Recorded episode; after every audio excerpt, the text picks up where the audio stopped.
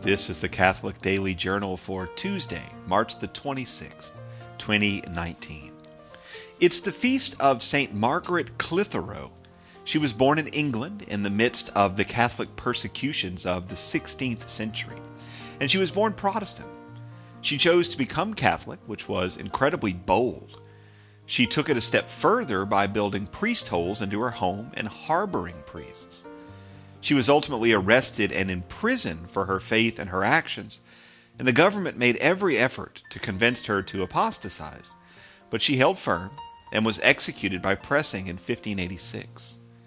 Her dying words were The sheriffs have said that I am going to die this coming Friday, and I feel the weakness of my flesh, which is troubled at this news. But my spirit rejoices greatly. For the love of God, pray for me and ask all good people to do likewise. It's the birthday of Tennessee Williams, who penned some of the most iconic plays in modern English. The Glass Menagerie, A Streetcar Named Desire, and Cat on a Hot Tin Roof were all written in the 1940s and 1950s. He wrote, Life is an unanswered question, but let's still believe in the dignity and the importance of the question. And the strongest influences in my life and my work are always whomever I love. Whomever I love and am with most of the time, or whomever I remember most vividly. He was born in Columbus, Mississippi in 1911 and died in New York City in 1983. He's remembered along with Eugene O'Neill and Arthur Miller as one of the three foremost playwrights of 20th century American drama. Paul Erdős, on the other hand, was born across the world in Budapest, two years to the day after Tennessee Williams. Time magazine called him the oddball's oddball.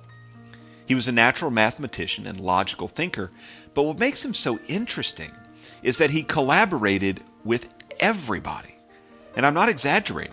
In his 60 or so years of professional work, he wrote papers with 500 different scientists co authoring. He got into discrete math, probability, graph theory, number theory, set theory, and a dozen other fields. He cracked one unsolvable puzzle after another. It was nuts. He was so prolific and worked with so many people that his many friends started assigning their friends an Erdős number which would indicate how many degrees of separation a scientist had with someone who had co authored a paper with him. Everyone who worked with him directly was given a number one, and everyone who worked with them, that is, co authoring a paper, was given a number two, and so on. Today, 268,000 scientists claim their Erdős number, and the average number of those 268,000 people is five degrees of separation. The man died 25 years ago, and the average number is five. It's astounding.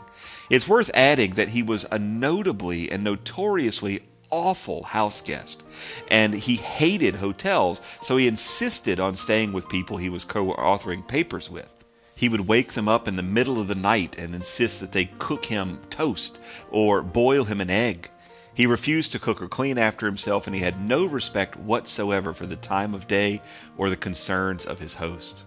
And yet, he was one of the greatest minds of the 20th century, and so hundreds of people were happy to have their lives turned upside down for a week or a month in order to put their problem or their project in front of Paul Erdős. Finally, today is Purple Day, which is all about epilepsy awareness. It was started in 2008 by a nine year old girl named Cassidy Megan who suffers from epilepsy.